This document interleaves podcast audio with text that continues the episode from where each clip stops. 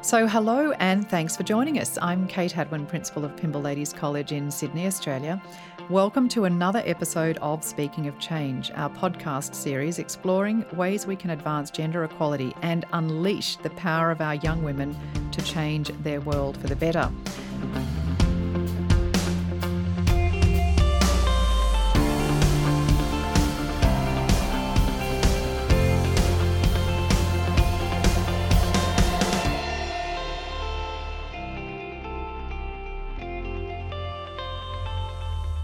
Today, I have a real treat for you. I'm joined by the fabulous Chloe Dalton. Thank you. OAM Olympian and one of Australia's few triple sport elite athletes. Wow, Chloe, I couldn't even imagine what that's like. And of course, Pymble X student. Although I'm confident Chloe needs absolutely no introduction, let me share a little with you about Chloe's achievements to date. And Chloe, you're so young, I begin to wonder what's next for you. So we'll we'll get on to that.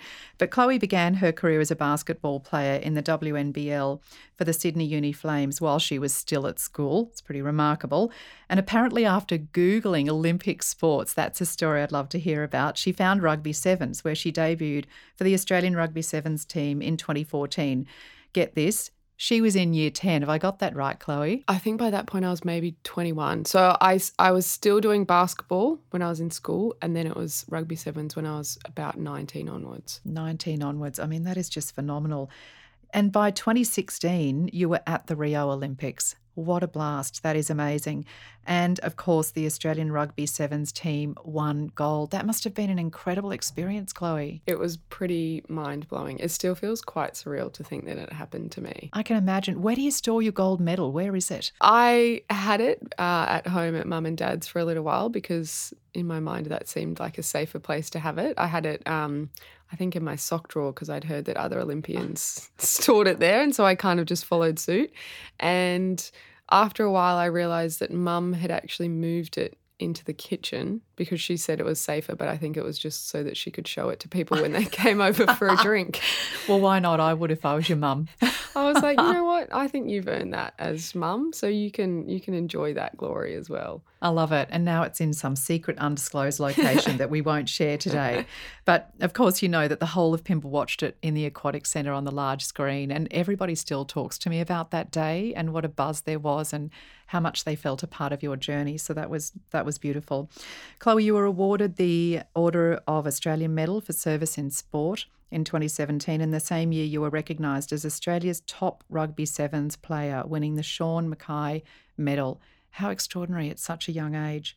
You then crossed to Aussie rules, and in my mind, I'm thinking, why? You were at your absolute top. Talk to me about that. What led to that decision? Yeah, that was a really big decision. I think coming off the success that we had had in Rio, and then I it was it was my best season in 2017, um, and I won a couple of those awards, which was kind of this cool moment because I think for a long time in rugby sevens, I still felt like I was proving myself because I was new to the sport in a way.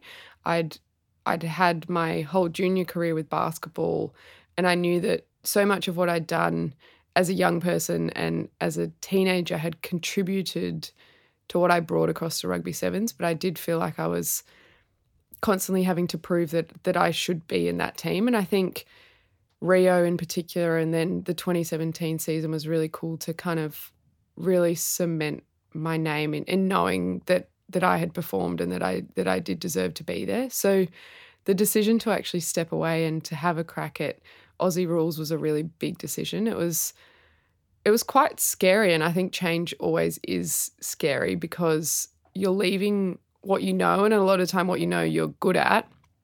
But for me, I'd seen the first couple of seasons of AFLW on TV, and I thought, I think my skills in rugby sevens and basketball combined could hopefully make me a good footy player.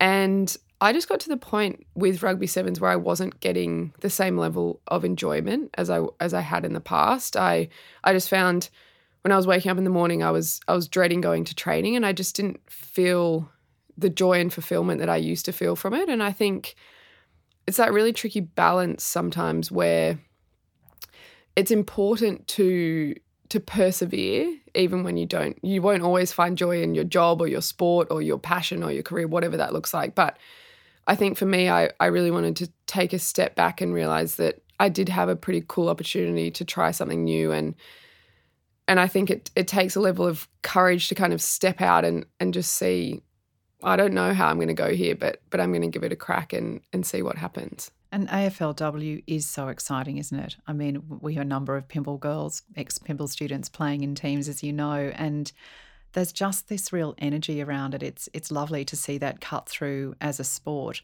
How do you think you're leading the way by being one of these real pioneering women, as I would call them, in a new sport? Yeah, it's been a really cool experience to be part of it. It's such a traditional sport and and I think the incredible thing is that women have been playing for so many decades but just haven't had the opportunity to play at the level that we're now playing at. So I think to be the recipient in a way of of all of the hard work from those women to allow us to now pioneer in this semi-professional, hopefully soon professional era of the game, I think is a really really cool thing to be a part of. My biggest hope is that in a few years' time, I don't know how many years it'll be, in a few years' time, there'll be the young 18 year old kids, hopefully some some Pymble students coming through the draft who will then walk into those programs and be a full time professional athlete and and will be able to acknowledge the people that have come before, but for them they won't ever have to experience this this tricky juggle of of the part time nature of of the current situation with women's sport. Mm, it's hard, isn't it? It's so very hard. And other than being a physiotherapist in your spare time. Hmm. and uh, this year, they're Beyond Greatness champion for the FIFA Women's World Cup. And let's hope that gets a lot of media attention. It's that whole piece about media attention, I know you're really passionate about. And it no doubt probably led to the start of your fabulous business, the Female Athlete Project. Talk to me about that. What was the the genesis of that idea? Yeah, there were probably a couple of defining moments for me that that led to the point of starting the Female Athlete Project. And I think the key one, when I was at Rugby Sevens, I was an ambassador for Our Watch, which is the organisation that's all about the prevention of domestic violence. And when I was first approached about being an ambassador, I, I wasn't really sure if I was the right person. I didn't feel like I was necessarily equipped with the right knowledge and skills, and I knew what an important issue it was, but a but a really um, a really sensitive issue at the same time. So I, I I was a little bit hesitant, but the team from Our Watch said to me, "Come along to the training day." And, and see what you think. We'll we'll take you through all the information information and then you can make a decision from there. And I sat down in this training day and and I was pretty amazed by by a couple of things. I think the biggest one was a lot of the the myths that surround domestic violence in terms of what the underlying cause is. A lot of factors that that contribute to it, like um, drug use, alcohol use, a history of violence. But but the main underlying cause is the gender inequality that exists and that power imbalance that exists. And the second component of the training was the power that sport has in Australian culture. I think for me, as an athlete, I always knew how much joy sport brought to me and, and my family and people close to me and people who loved watching it. But I think that day for me was a moment where I realized that as an athlete, I don't just go out there and play just for fun and, and to, to win trophies and things. I think I really took the weight of that on board of the role that I can have in actually changing people's perceptions about where women belong in society. And so for me starting the female athlete project, I started with my two brothers, which was pretty cool. Was was this way of of me putting out there like, hey, I'm really passionate about this and I want to create change because I often felt so frustrated that when I'd have a day off, I'd go down to the beach, grab a newspaper and a coffee, and flick to the back page and, and read the sports stories. And I could never find stories about women in sport. So the Female Athlete Project is a way of me really practically trying to uh, address the issue and, and providing a platform that's that's grown to a community of a, over 45,000 people who are just so passionate about women in sport, which is which has been a pretty cool roller coaster. That's incredible. Congratulations. Thank it's, you. It's really hard starting a business from scratch and having one that's as successful as yours in and and Chloe today is sporting her fabulous shirt. Go online and grab one everybody. I've got one. It's at my home in Ballina and I was frustrated that I didn't have it with me, but it's lovely to see you sporting it today, Chloe. Thank you. Just thinking about our watch and domestic violence, and of course, we know that research says that whenever there's a major sporting grand final on, of course, the domestic violence numbers really shoot through the roof and so on. I'm really interested in when you were approached about being a part of that, that sense of, hmm, perhaps not me, you know, I'm not up for it. And that's such a common theme with women, that certainly women that I mentor, that I see what advice would you have for girls and women that that kind of helped you feel confident enough to turn up to that training session? Yeah, it's a really good question. I think for me, I, I what I really took away from that experience was the opportunity to learn. So I think if the, if you're presented with something like that, where you might um, might not feel equipped, you might have a sense of imposter syndrome, you might feel like you're not the right person. I think the biggest thing is to almost take the opportunity to learn the information that's available to you to then make an informed decision. And I think the other thing is that as a woman, we've all experienced different forms of inequality. And I think there's a real power in what I've learned, particularly through the Female Athlete Project, is that every single person's story is unique, but that it carries so much power because it's each individual story who, who's had their own experiences their own really positive experiences and and some of them quite negative experiences. So I think for me, I've learned to embrace the fact that even though my story feels boring to me because it's my life. That's hilarious, Chloe. Seriously hilarious. when you tell it multiple times, you feel like you're it's getting boring. You know what I mean? Like it gets to a point where I'm like, okay, are people oh, still oh, interested? May I know what that feels like to be Chloe? Sorry, no, carry on. I think you sometimes have to to take a step back and and just take a moment to realize that that your story is is unique and it's important and it can carry power in sharing that with other people. One of the things that has really interested me about your journey is this whole idea, and I've heard you speak about it before, about becoming a beginner again. Now, for many of us, becoming a beginner again is frankly terribly unappealing, mildly terrifying. Yet, this seems to be just a common theme that runs through your life. So, how do you think about becoming a beginner again? What comes to mind when I say that to you? Yeah, it brings to mind this quote that I often use from Steve Jobs, and it, and it was the heaviness of being successful was replaced by the lightness of becoming a beginner again. And I think for me, it really, I read it not long after I transitioned across to AFLW. And the pressure of coming off the back of winning the Olympic gold medal with the rugby sevens team to then having to perform in every single tournament for rugby was pretty intense. Um, and a lot of people talk about the fact that pressure is a privilege, which I completely agree with. And I think that was something that we had earned and, and we we kind of really relished that opportunity to be number one in the world and the team that everyone wanted to beat. But I think I I loved this space of of stepping into Aussie rules and I think stubbornly I knew that eventually I would be good at it. I think I have something within me that I I don't like not being good at things. So I know really? that I'm I could have never guessed that. I think I I have something within me that knows that if I'm not good at something at the beginning, I'll persevere and I'll find a way to become good at it, whatever that takes, whether it's researching, whether it's repetition, whether it's going to the gym, whether it's watching video, and a whole range of different factors. So I think for me, it was kind of this cool experience of knowing I'm going to probably suck at this game from the beginning. And I I grew up I didn't know the rules when I when I started to play because I grew up in Sydney and and when I was a kid it wasn't big at all. I'd I'd see the the Swans team, the men's team play on TV and I'd because I was in a rugby family, I was like they don't really tackle properly. It's very scrappy, it's very messy. And so I I got down to Melbourne and and I was trying to learn this game, not only learn the skills of the game, but actually learn the rules and and get an understanding of where I should be and when. And I think it's kind of this opportunity to take a step back and absorb as much as you can from other people. Because I think when you get to to a point of of being successful at something, there's a level of expectation that comes, whether it's something you put on yourself or whether it's something that comes from other people, that you should know the answers and you should have the information and you should be good at what you do. And I think why I encourage people to put themselves in a position where they might be a beginner again in whatever capacity that looks like. It's a great opportunity to to make a choice to humble yourself in a way and to be really teachable.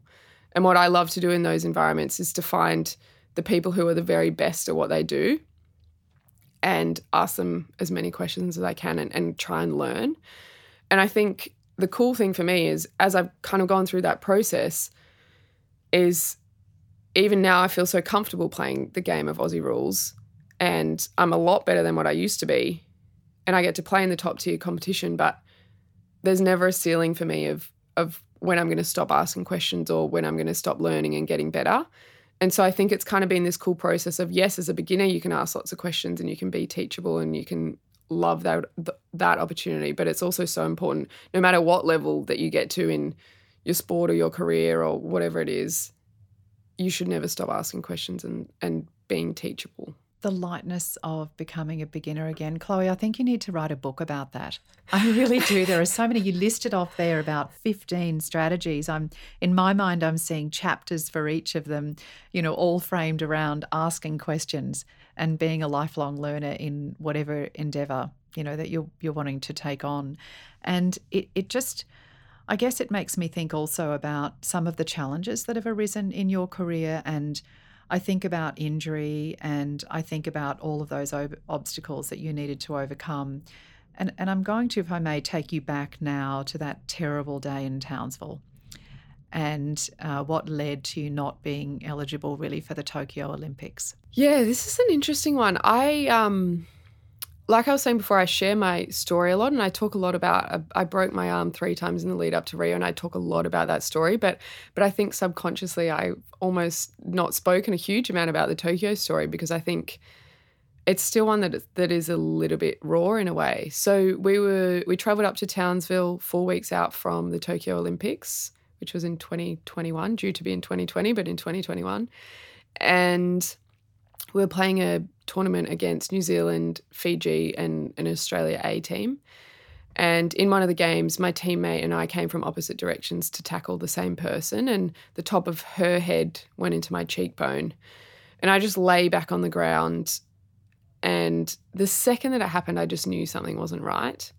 I felt this horrendous throbbing pain in my face, and, and it felt like an eternity before the physio ran over to me and once she sat me up, I actually had blood stream from my nose, and I my nose hadn't been hit, and so I just had this this thought again of this isn't right. There's there's something in there that's not right, and as they carried me off the field, they were trying to do a head injury assessment, which they often do for concussion, because I was bawling my eyes out because the reality had already hit me that I wasn't going to be going to Tokyo. And so they thought that I had a symptom of concussion because you can often get quite emotional and they kept and I was like I don't need a concussion assessment. Like I don't I don't care. I don't want a concussion assessment. I just need to know if there's a fracture in my cheekbone. Anyway, there was some incredible medical facilities right around the corner. So I got into the the I think the surgeon was sitting in the crowd watching the game with his son, he said to me at a later date. And he saw it happen and he said, I think I might be operating on her a little bit later. Oh, wow. Anyway, so the um, can't remember if it was the surgeon or the doctor, but one of them put me in their Porsche and I was in my Australian uniform with blood all over me. And I was like, sorry about getting blood in your Porsche. anyway, he drove me to the hospital and I had scans done. And I think they found about four fractures in my cheekbone and through my sinuses. Chloe. And I had to not only have surgery, but I had to wait five days locked in a hospital room because we're in the peak of COVID and we had left Sydney being a hotspot. Yes. Um, and we'd done multiple negative tests to before we played and, and they were really vigilant on testing us at that point in time. And because there wasn't COVID in Townsville at that point in time and it's a much smaller place than Sydney, they were pretty paranoid about me being in the hospital and they still wanted to test me, even though I had a fractured cheekbone and all these fractures in my sinuses. So having that put up my nose was not a pleasant experience at all. No.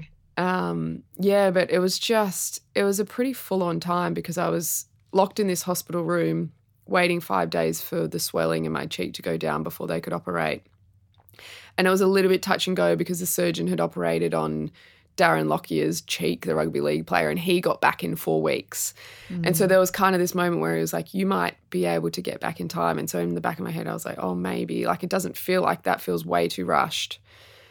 And then I remember my the hospital gave special clearance for my coach to come and visit me. And I just I knew that the second he was coming in that it wasn't going to be good news. And and he just sat there and it was heartbreaking because I knew how hard it was for him to have that conversation. But just to hear the words that I knew were coming, but to hear them out loud was was pretty full on and, and it was just that he had made the decision with with the medical team is that it was just it was too short a, a time frame. So I then had to once I had the surgery, I had to wait up there for two weeks because I wasn't allowed to fly. And then eventually came back and and sat in lockdown and, and watched my teammates head over to Tokyo and compete in the Olympics, which was pretty hard. What a terrible story, Chloe. I'm so I'm so sad to hear that you went through that. Tell me about the recovery. What what did that teach you? You know how you've heard that you've heard the saying, greatest challenges lead to greatest opportunities. Was that true for you or, or not? Yeah, it was. What actually became an incredible opportunity from it was that our coverage of the Olympics and the Paralympics through the Female Athlete Project grew our community, grew our audience by thousands and thousands of people because we put a huge amount of effort into preparing these daily schedules and daily results and celebrating all of the medals that our incredible female athletes won over there. And, and another component of that was that during the Paralympics, there was an article, I think, through the SBS that came out about the fact that Paralympians didn't receive the same medal bonuses as Olympians.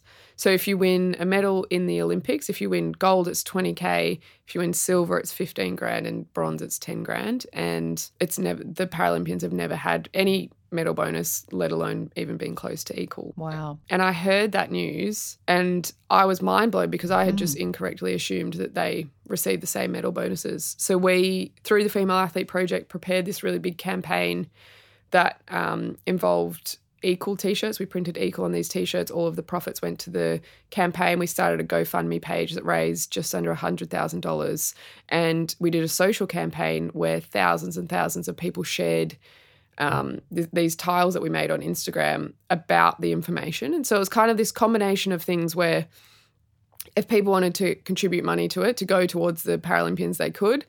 Or if they just wanted to use their so- social profile, even if they had 10 followers. But there was this real power in people talking about it and people calling out this issue. Um, and so that week, it, we did a lot of radio interviews and TV interviews and kind of were, were talking about it. And there was obviously some incredible journalists who got on board and, and the Australian public. And and then Scott Morrison during question, question time actually announced that the government was going to match the medal bonuses so that the Paralympians would receive equal medal bonuses as the Olympians. And that was a pretty cool moment for Paralympians like Ellie Cole, who I believe was training at Pymble for, for a mm. um, solid period of time with the Campbell sisters who has been campaigning for her entire career. Her dad has been campaigning. As of so many people within the Paralympic community had pushed it to to get to that point, and I think it was just a really cool moment in realizing the power of social media to be a really positive tool, but also for I think people to be able to raise awareness about the cause because a lot of the time it's it's people not knowing. Mm-hmm that those inequalities exist. And Chloe, that must have surely been a powerful moment for you as well. You know, the power of one, that's what you're telling us, is the power of one person being really intentional about an outcome can change something very significant.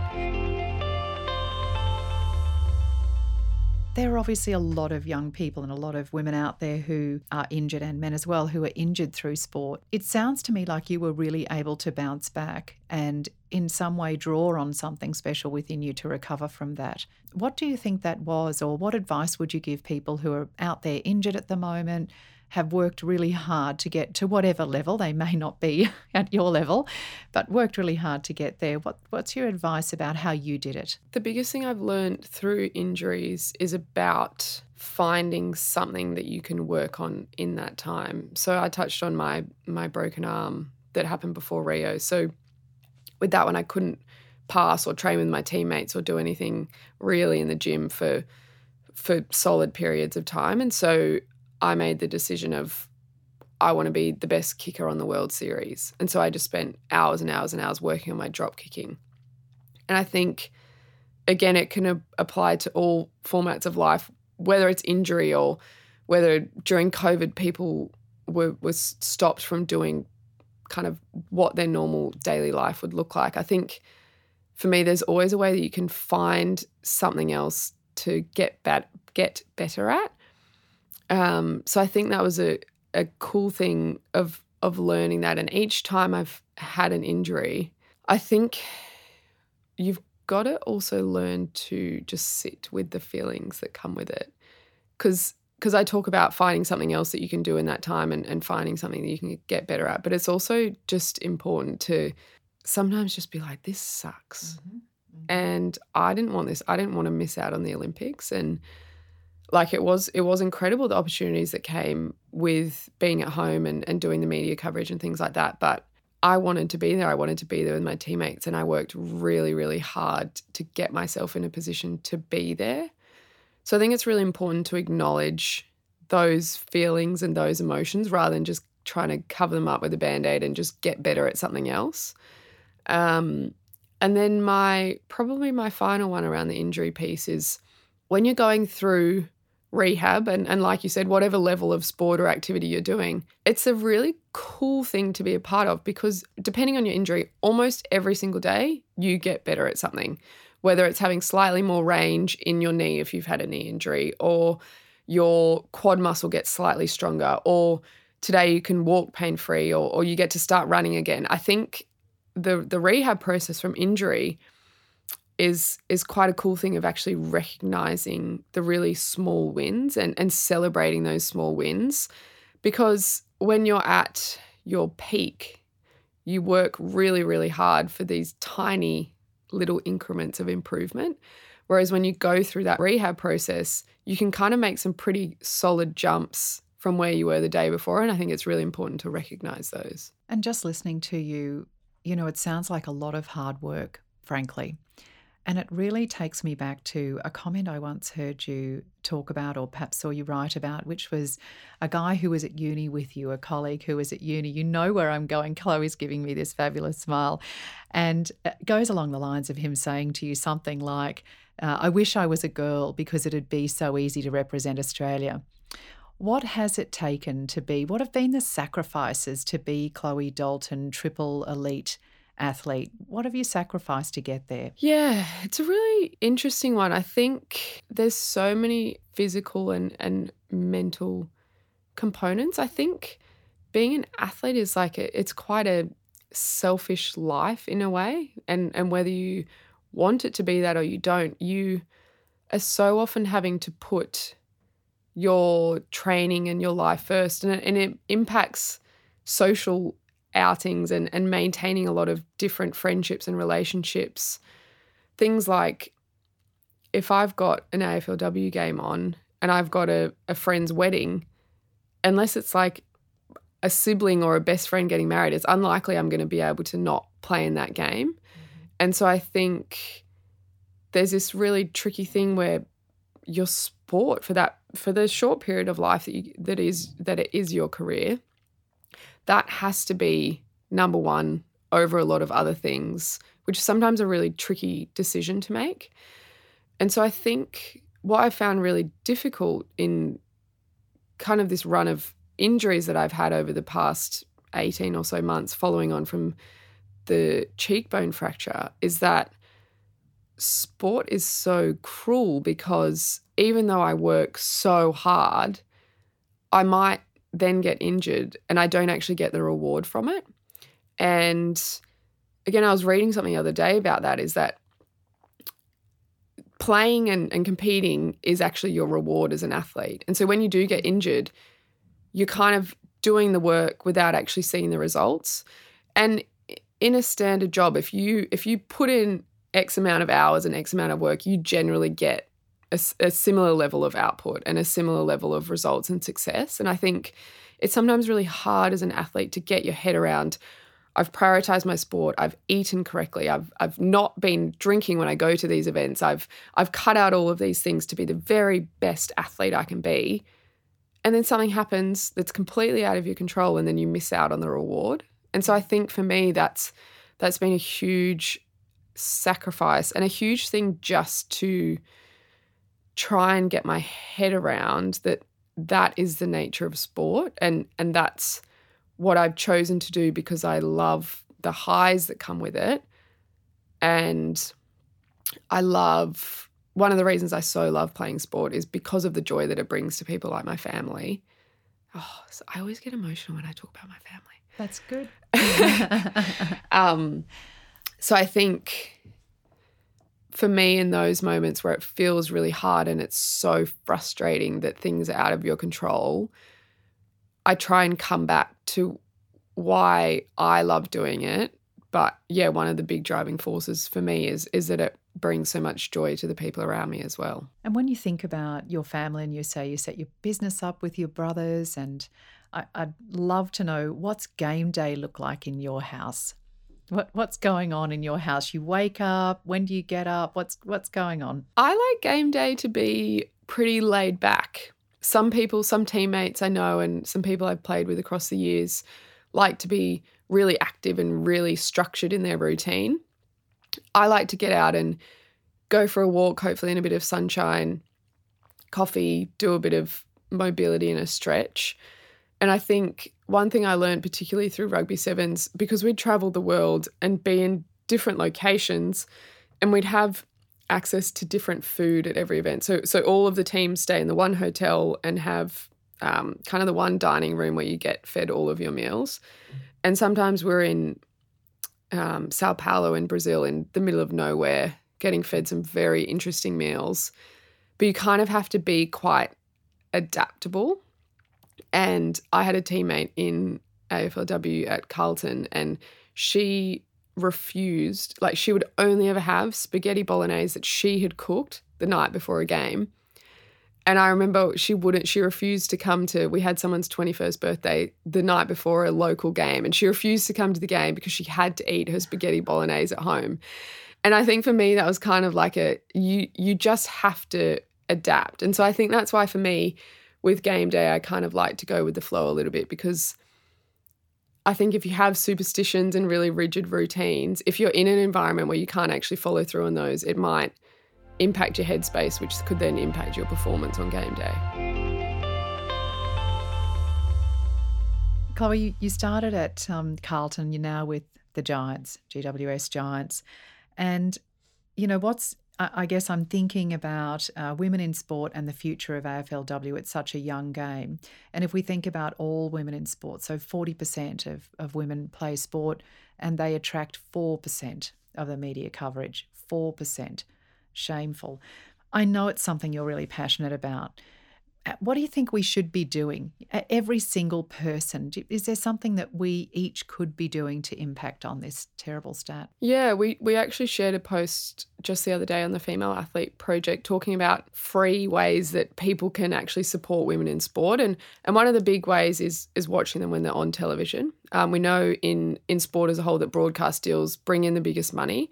And so people can really actively just get behind women's sport by watching it when it's on TV. Another one is if you're on social media, following the athletes on social media and engaging with their content, whether it's liking, commenting, sharing it, just getting behind the athletes. Because a lot of the time, that's actually how athletes then get brand deals. So if a female athlete isn't being paid a full time salary from her sport, it's really cool for the athlete to be able to get a brand deal that might supplement that income. And if a brand goes to look at there, they often will look at um, your engagement and your statistics on your Instagram. And if an athlete has really good engagement where lots of people are liking and commenting and sharing their posts, that actually reflects really well on them and means they're more likely to get a deal with a brand where they can kind of have more income coming in. So I think that's a really easy way to to support the athletes. Um, and then from probably more from a from a paid perspective, it's getting a ticket to go and watch the game, actually physically going out and watching the athletes play, buy a membership for your favorite team, buy their merchandise, whatever that looks like. But I think they're really quite small things that can make a big difference if if multiple people get on board and do it. Mm, they're such easy things to do, aren't they? I mean, I think about my own life, and I I don't um, tend to watch TV, but I do turn it on while I'm working.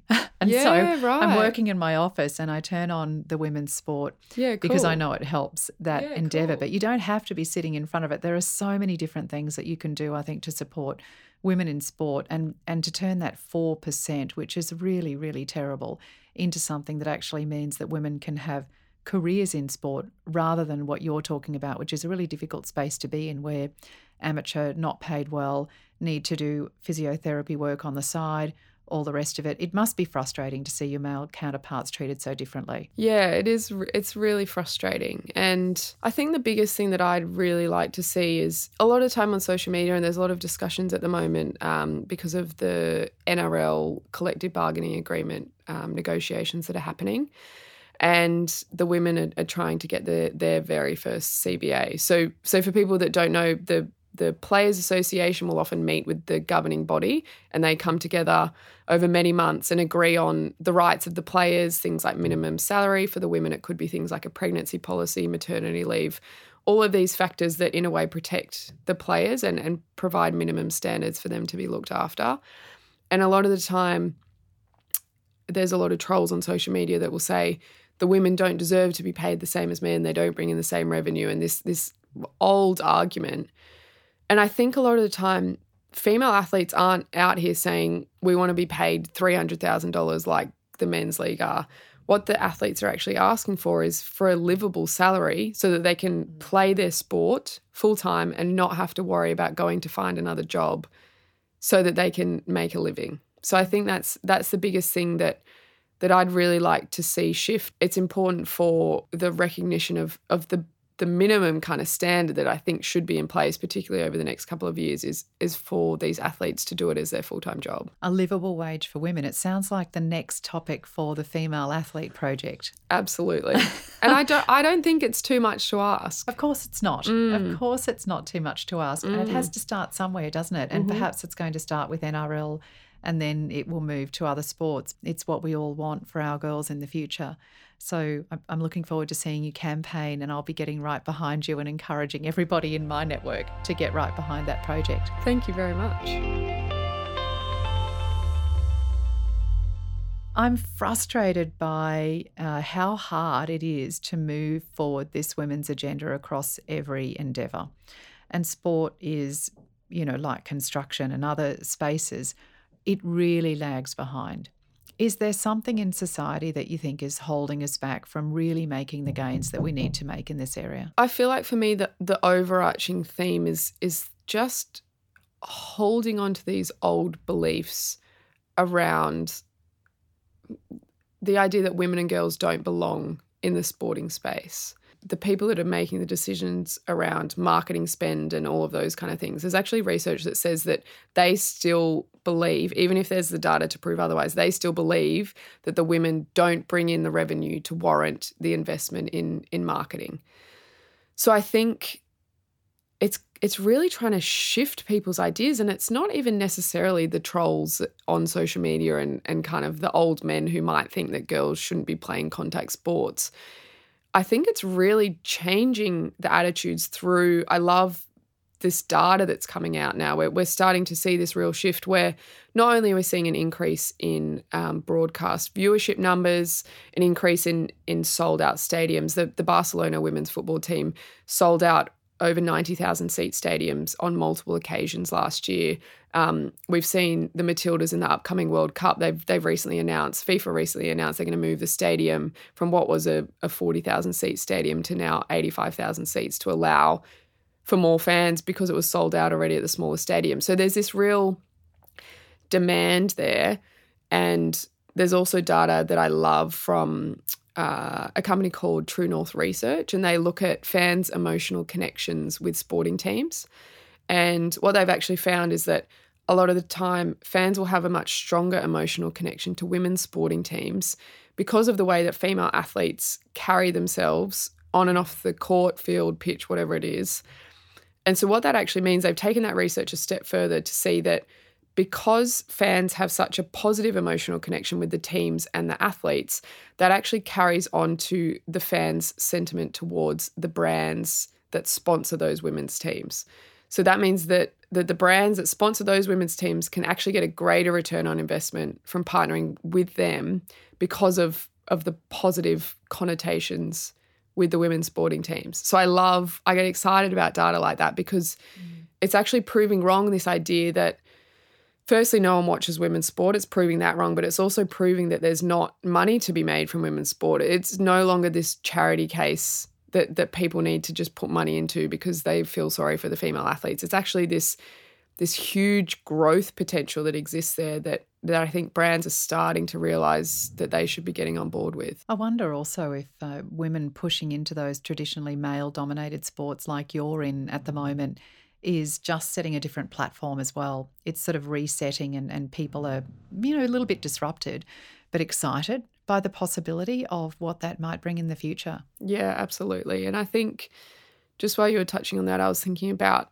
also women in leadership roles and administrative roles in the background of those sports as well. I think that's where there needs to be a real shift because traditionally it has been men in those positions of power making decisions about the female athletes. And I think it's really important to. We're seeing an increase in AFL, for example. We've seen a couple of female presidents of some of the big clubs recently, which has been incredible. And I think we're starting to see that shift. But I think that's another really important component of starting to work towards a more equal future. And they kind of link together because there was that fabulous research that came out fairly recently that said oh, more than 90%, I can't remember the number exactly, but more than 90% of women who are chief executives played competitive sport at school. Yeah. I mean, that's a cracking statistic, isn't it? It's pretty cool, that stat. I really love that. If you look at what sport teaches you, right? Like it's it, it makes so much sense. Even earlier this week, I was at Parliament House meeting different ministers and I got to meet the PM, which was pretty cool. But I kind of had this moment of of realizing sport is a very powerful tool to connect people. If I meet someone that I have absolutely no common ground with, if they're a fan of sport, I could talk to them for a couple of hours. So I think it's this cool thing when sometimes I walk into rooms like that where it's a little bit daunting and you kind of have to go and network and do those kind of things. I think sport is this really beautiful middle ground and it, it not only gives you the skills but it but it gives you common ground with people. And Chloe, before I get on to some rapid fire questions, I mean you know, if I was to be provocative and say, "So what now? What?" for Chloe Dalton, I mean, you you you are incredible, but you are very young. you know, you've got your whole life ahead of you. Perhaps if I pitch forward and say, you know, it's another 20 years and you look back on legacy or you think about, turn your mind to, you know, what's next or what you really hope to achieve or be remembered for, what would that be? That's a hard one. I think um, what I've really loved kind of over the past 12 to 24 months is that I was at Sydney Sevens recently, which was the Rugby Sevens tournament, um, their, their World Series tournament that they played in Sydney. And I had a few different people come up to me and kind of ask for a photo and things like that. And it wasn't actually anything about me as an athlete. Like, that's obviously helped me with the Female Athlete Project. But these people actually came up to me and said, Thank you so much for what you're doing for women in sport. And I think for me, it has made me feel so fulfilled to be able to do that. And I think, in a sense, because, like I said before, being an athlete is a somewhat selfish pursuit in a way.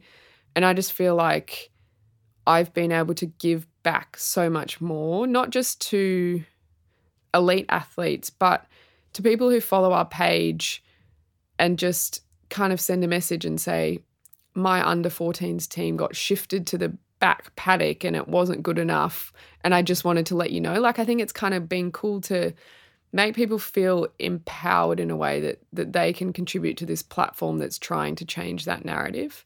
So I think for me, the legacy piece isn't really about what I can achieve as an athlete. I think it'll it will be about trying to change this narrative that exists around women's sport and and trying to make sure that every person in the country knows the name of, of our top female athletes. And so, you know, you've, you've accomplished already changing the, the medal value, you know, for, for some of our athletes, for our Paralympians.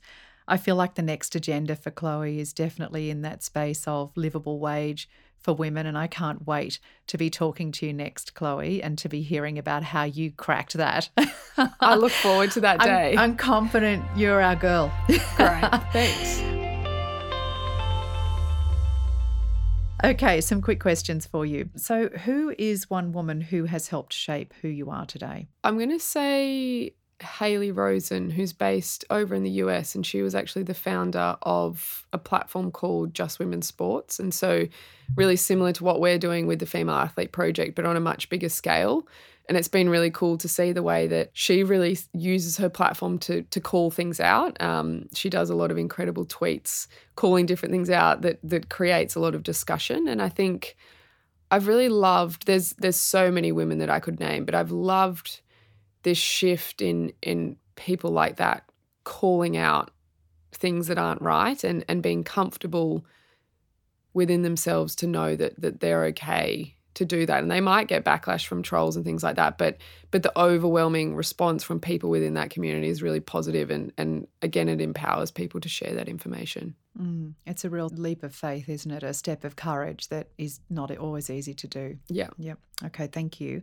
Where's your favorite place to spend time and why? My favorite place at the moment is down at fairlight beach. Um, i'm living on on the northern beaches. I grew up on on the northern beaches and I'm in this really cool phase of life at the moment where my partner and I live in Fairlight, and then my older brother is just down the bottom of the hill with um, my new little niece. She's about seven months old, and so my favorite part of the day is is when um, when it's nice weather and we get to take her down. She's got this little floaty device, and we take her down to the beach for a swim, and it's just it's just the best. I think after living interstate, and my older brother was in New York for a number of years, so kind of just to be back around family and and to have the first for mum and dad, the first little grand grandkid around has been a really really special thing. Mm, there's nothing like family, is there, mm. to uplift you? Yeah.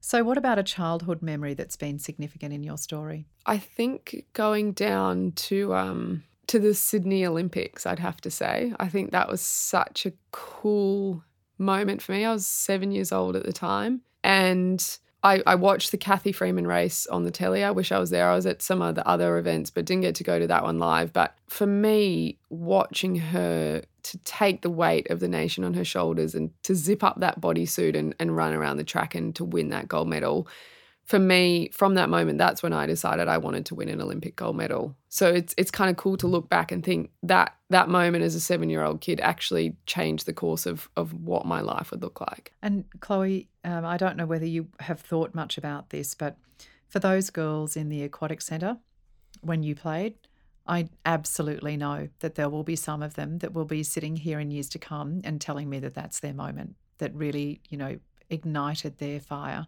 to be an Olympian, to work hard, to be persistent, to put up with injuries. So I'm confident you'll be part of somebody's story out there from that's, that day. That's pretty cool. It I um yeah. on that when I came back, I came back to Pymble to coach rugby sevens, which was yes. a really cool experience. And I actually met a couple of the girls who I was coaching um, who were in year 12 at the time, and they talked about watching that game. Yes. And then from there, they decided to play rugby sevens. So that just in itself just blew my mind.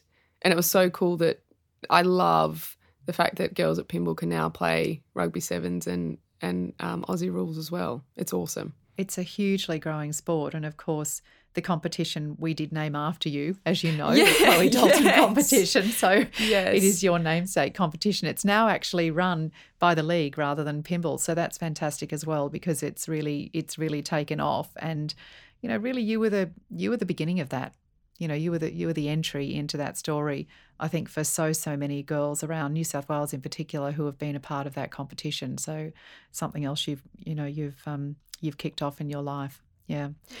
Chloe uh, if last question or second last question something that bugs you and how you've learned to deal with it. So who's the real chloe? Are there things that annoy you? You're so composed There's definitely things that annoy me. Um, I think trolls would be a big one. I um I get really frustrated. Sometimes I get a bit flat about it because it's a little bit disheartening sometimes. But it makes me angry and I kind of have different ways of dealing with it. Sometimes if they say things that are really inappropriate, I'll just block them and delete it straight away. But I kind of love if they come with an argument that's very flawed, I love going back to them with the data and the stats to completely prove them wrong. That's one of my favorite activities to shut them down with that information. Maybe it's part of that determination that's. I think so. Hang on, that's not right. Hang on a second, I'm going to prove you wrong. Yeah, that's a positive way to deal with that, though. Yeah. Yeah. Yeah. Mm, thank you. Okay, final question. If I was to ask you what you treasure about your life, what comes to mind? I think it would have to be my partner and my family. I think it's been um, yeah, just just a really special few years of of us all being back together in the one place, and and I really really treasure that, and it brings me so much happiness just getting to to spend time with them. Thanks, Chloe. Thank you. Well, folks, there you have it. That is the incredible triple elite athlete, Chloe Dalton, who I am an absolute girl fan of. Chloe, uh, it's been wonderful to share a little bit of your journey today. Thanks. And I know that you will continue to go on to inspire our girls and women, not only here in New South Wales, but right around the world. Thank you for your passion for girls and women and for advocating so heavily for them. We're so proud to call you one of our ex students. Thanks, Chloe. Thank you so much for having me. I really enjoyed that. Such a pleasure.